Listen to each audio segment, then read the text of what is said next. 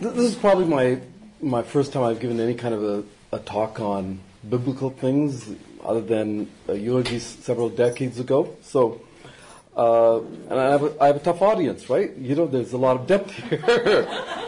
um, but I'll do my best. Uh, in my regular occupation, uh, I, I do international business, and something new that I'm doing is commercializing technology. And, you know, I wonder if it's something uh, it's late in the game that I'm getting into. And so, one of my colleagues said, no, Mel, not at all. Uh, someone who commercialized technology, you have to be a very good generalist. And you need some life experience. So guys coming out of college and university can't do it. You got to know a lot, a lot, but not to an expert level, but, but about everything. So, I don't know, I guess that sort of confidence, jack of all trades, there is a future for some of us. Um, so, this talk isn't entirely neutral. It's, well, actually, let me, uh, so that's the title, because uh, I wanted people to turn up. I didn't want it to be a, a snooze fest. So, but this is really what it's about, reconciling our Christian faith with scientific fact and growth. Um, Maybe I should put a comma in there somewhere, so I'll get some uh, English teachers talking to me after. But, um, um, you know, uh, Christian faith, the, the, the Bible's been the same for a long time, uh, and a lot of books written about the Bible, but the Bible's the same. Uh, and like the song says, Jesus is the same yesterday, today, and forever. But science keeps growing and growing and growing, and it surprises us. Uh, I remember in the eighties, uh, you know, starting out driving cars, and, uh, you know, should we get a car with electric windows or not? No, the more gadgets you have, the more things that can go wrong. But now that's just, you know, uh, it's just uh, almost an, uh, compulsory? What's the word? Anyway, essential. essential parts of things. And things don't, uh, some of the things that used to fall apart before, they, they keep running, you know, and science keeps... Science keeps uh, surprising us.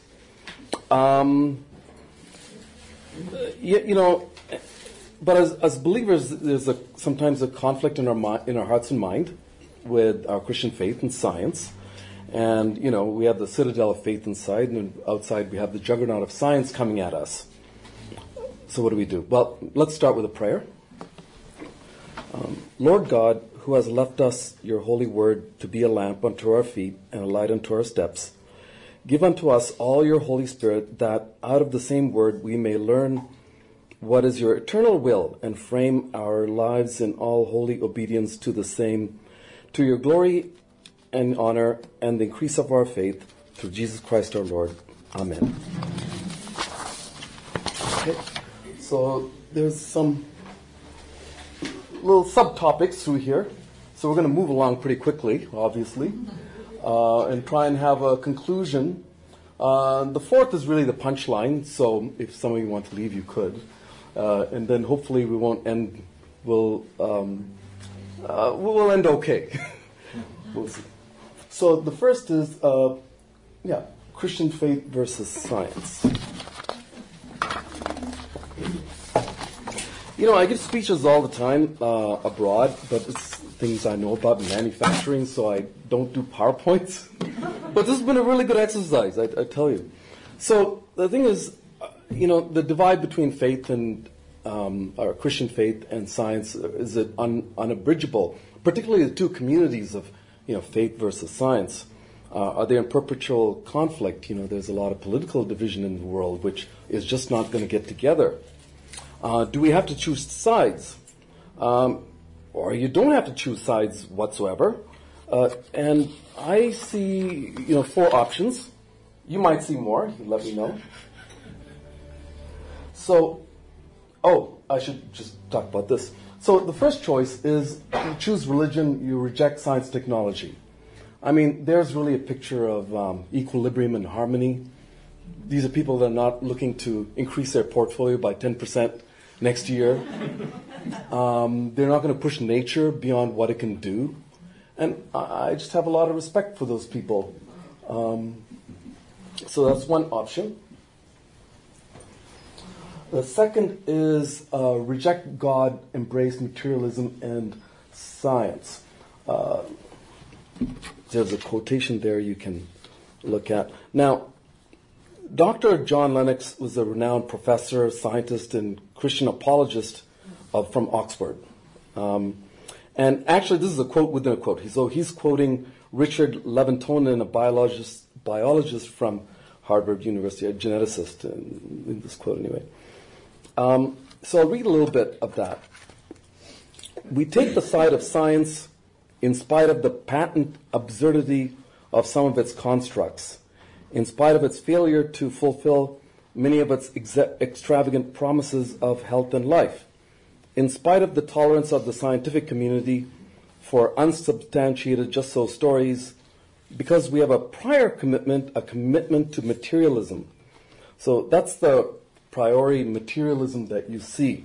So a lot of scientists, not every, but, you know, their atheism comes first, and it's a driver um, behind their science. Um, not to say that there isn't good science or bad science or good faith or bad faith, but some of these things you can say about the uh, about the, the faith community as well. It's not that the methods and institutions of science somehow compel us to accept a material explanation of the phenomenon, phenomenal world, but on the contrary, we are forced by our priori adherence to material causes to create an apparatus of investigation and a set of concepts that produce material explanations, no matter how counterintuitive, no matter how mystifying to the uninitiated. Moreover, that materialism is absolute, for we cannot allow a divine foot in the door. Okay. So, that's that side. That's the second. The third is becoming very popular. Um, be spiritual, mistrust science. Uh, these are people that have abandoned mainstream religion and denominations. They describe, describe themselves as spiritual, but not belonging to the generally accepted fakes of the world. Uh, now, this is from a very recent National Post article. You can see in the picture, uh, as you can see in the picture, there's a new trend where women give birth at home instead of the hospital. There is no midwife or other health professional present. The only assistance is from a partner or other family re- relations. They reject um, vaccines. We shockingly see the return of polio in developed countries. So there have been some um, deaths, obviously, with, and it's become quite widespread. Now, you say, you know, what, what kind of people are these? Well, um, they're younger than the average population, possess generally good education and higher incomes. Uh, now, choosing only their personal perceptions, feelings, and experience as a guide while you know the source. And you have no one to blame but if you fail. But more importantly, if you succeed, you got it. All right?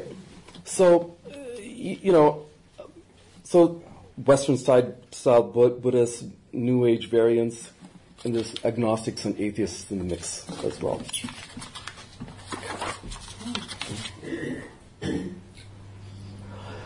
The third one is uh, reconciling your Christian faith and science. Uh, this is probably the loneliest of choices. Um, there's not much companionship here. And in this position, you can be challenged and vulnerable to attack from all sides. So whether you're in the business world, uh, working in the scientific community, sometimes you can never say something that's right.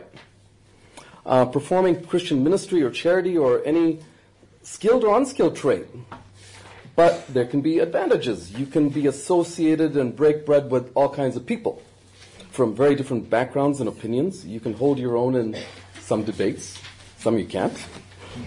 Um, one of the wonderful features about this choice is that most things have not been reconciled, you know. Um, so you have a hunger to find out more from the world around you. There's a freedom to say, I don't know. I never thought about that. What do you think? How do you arrive at that?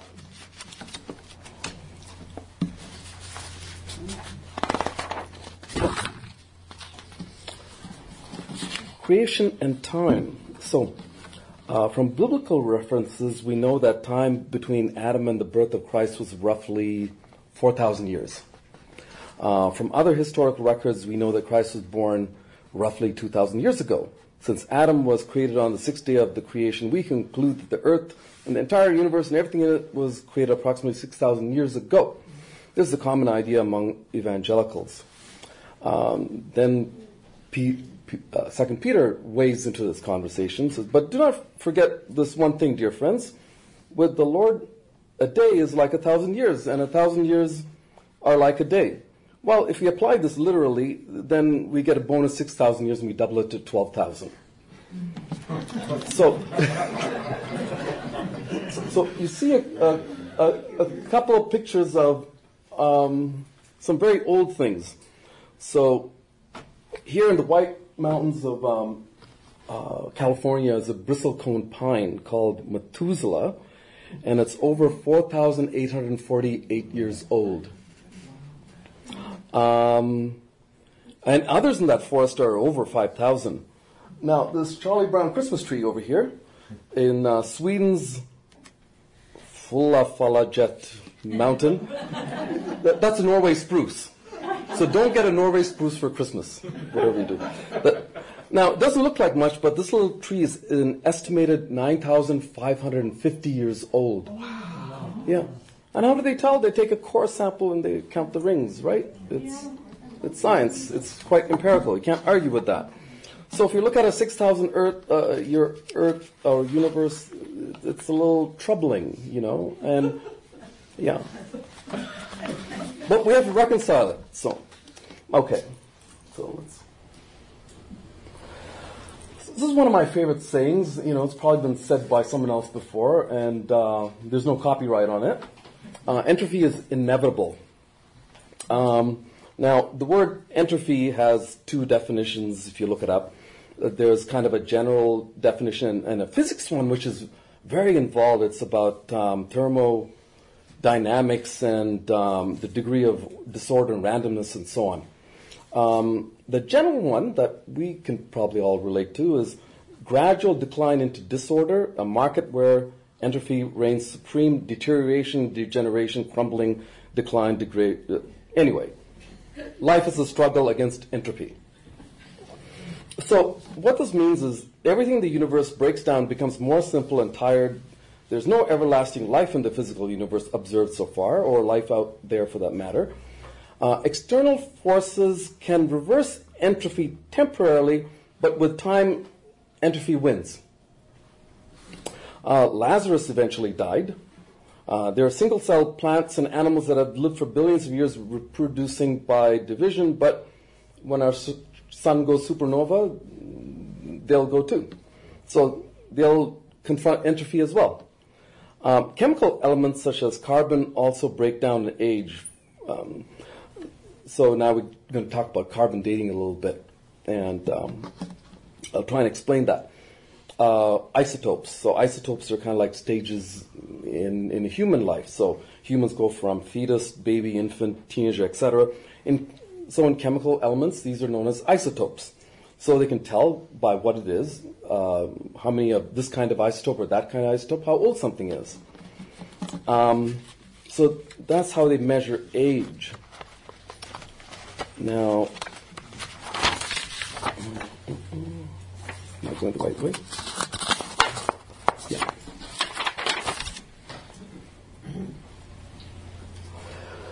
So carbon fourteen is a radioactive isotope of carbon with a half-life of five thousand seven hundred thirty years old. Uh, eventually, it decays and becomes nitrogen, if you leave it long enough. Um, the carbon fourteen dating limit ri- lies around uh, fifty-eight thousand years, sixty-two thousand years. And um, there are many methods and variants of this, and it has become more and more accurate. And some of the tracks I've read, you know, um, back in the seventies w- would knock carbon dating, but it's become pretty good. Uh, there's different variations, so they triangulate, just like you find someone emitting a radar, um, um, uh, using a radio somewhere. Okay. Now, there's other things. There's uranium-thorium dating method. Um, and it has a, this two compounds, uranium two thirty-four to two thirty, it's a substance with a half-life of eighty thousand years. You know, so um, they can measure things within a few hundred thousand years. And then you've got uh, rubidium, strontium, and it's got a half-life of fifty billion years. And, you know, give or take error of thirty, fifty million years. But, yeah.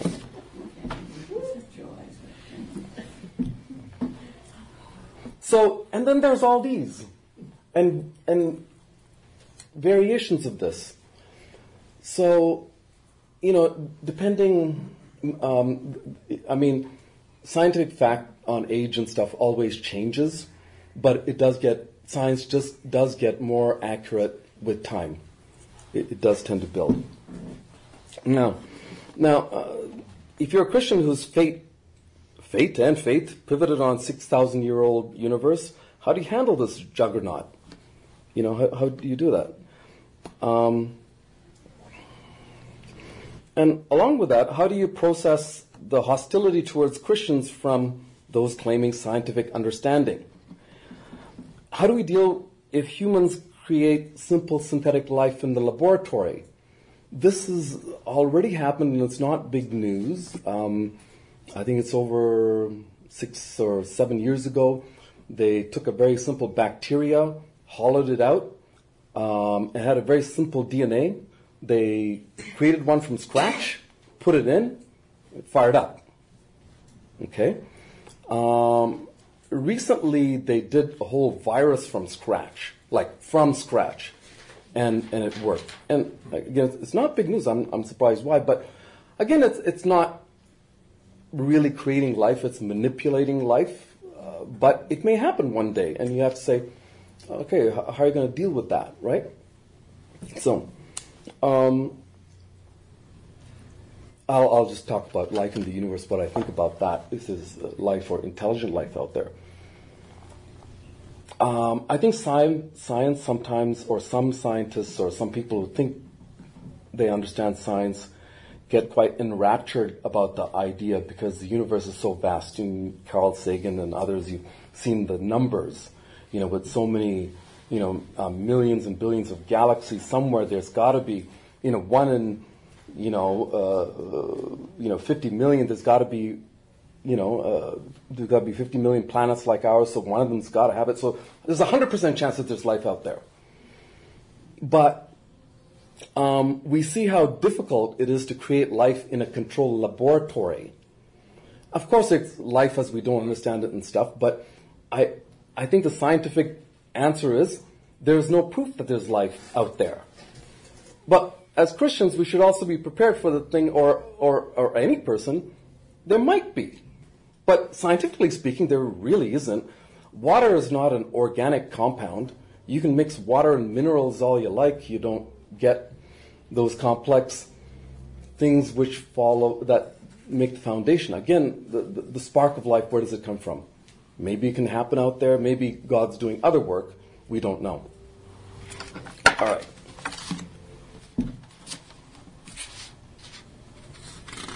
Um,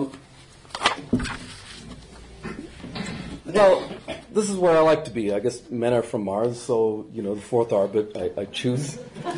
And and so it it goes like this.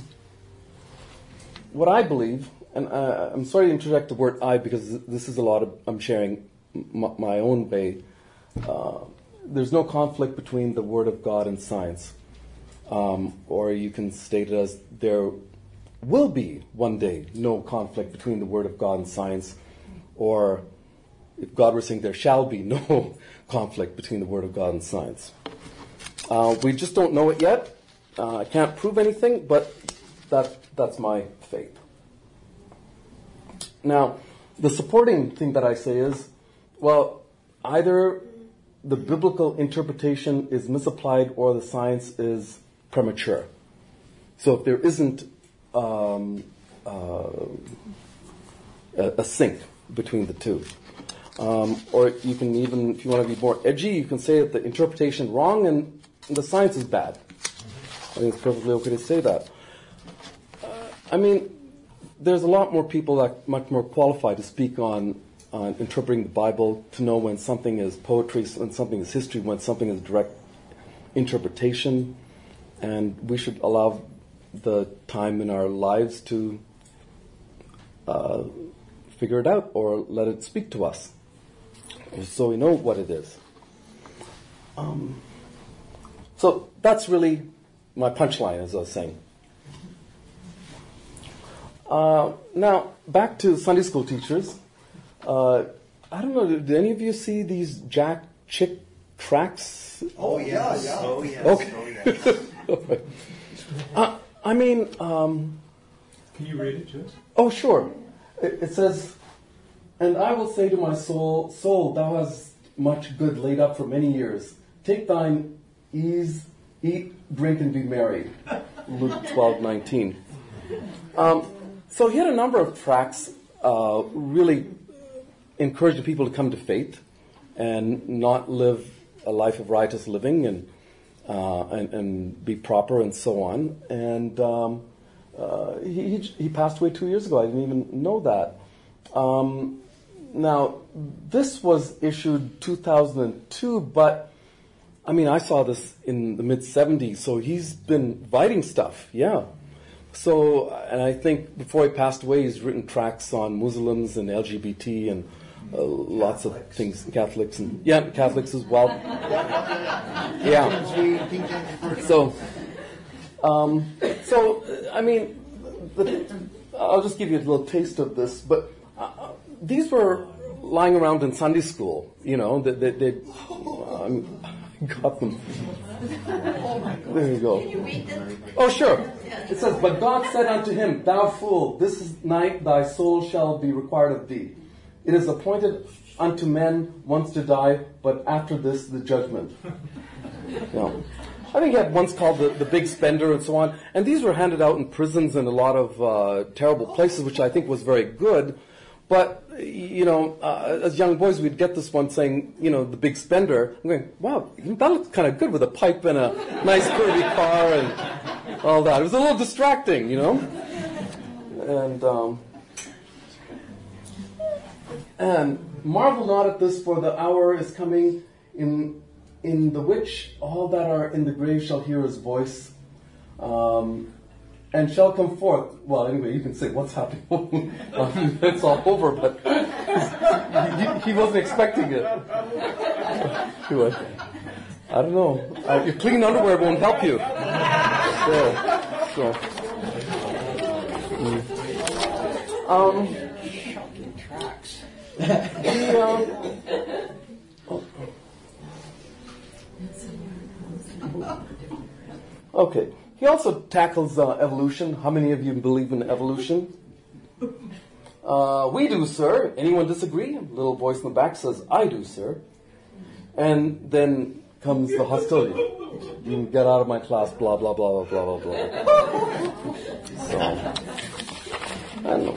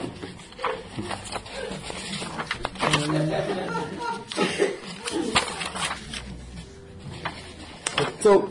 know. So... Yeah, yeah, fair enough. Well, I think, uh, well, like, oh. Um,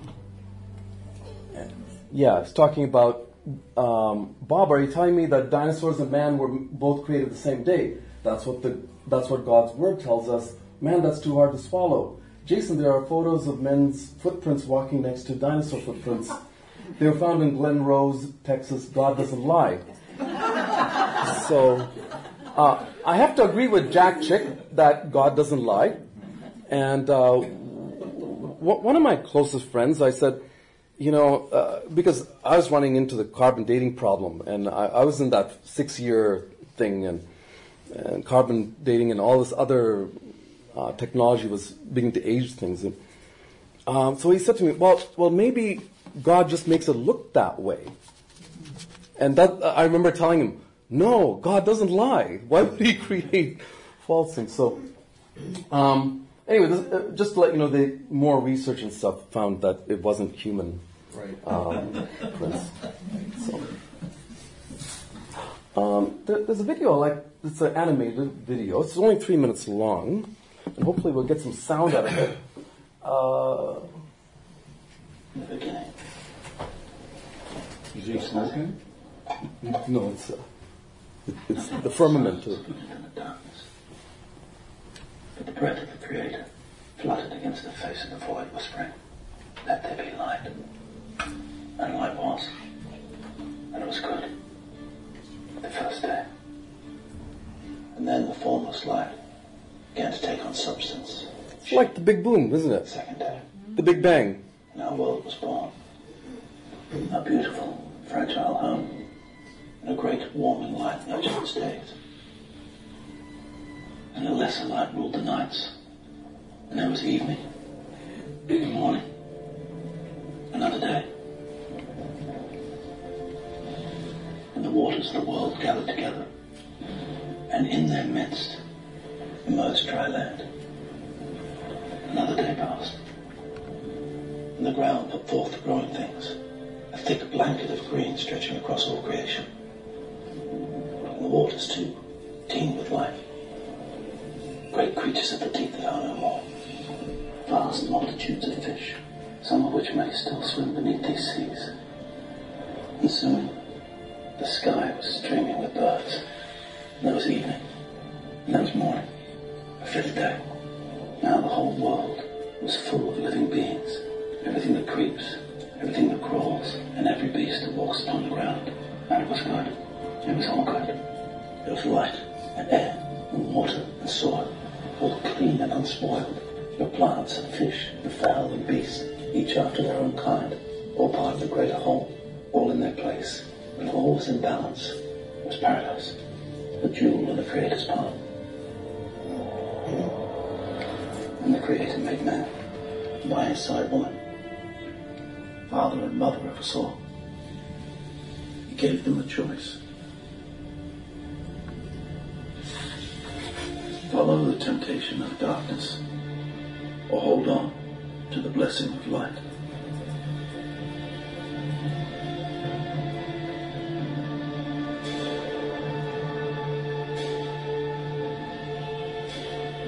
They ate from the forbidden fruit.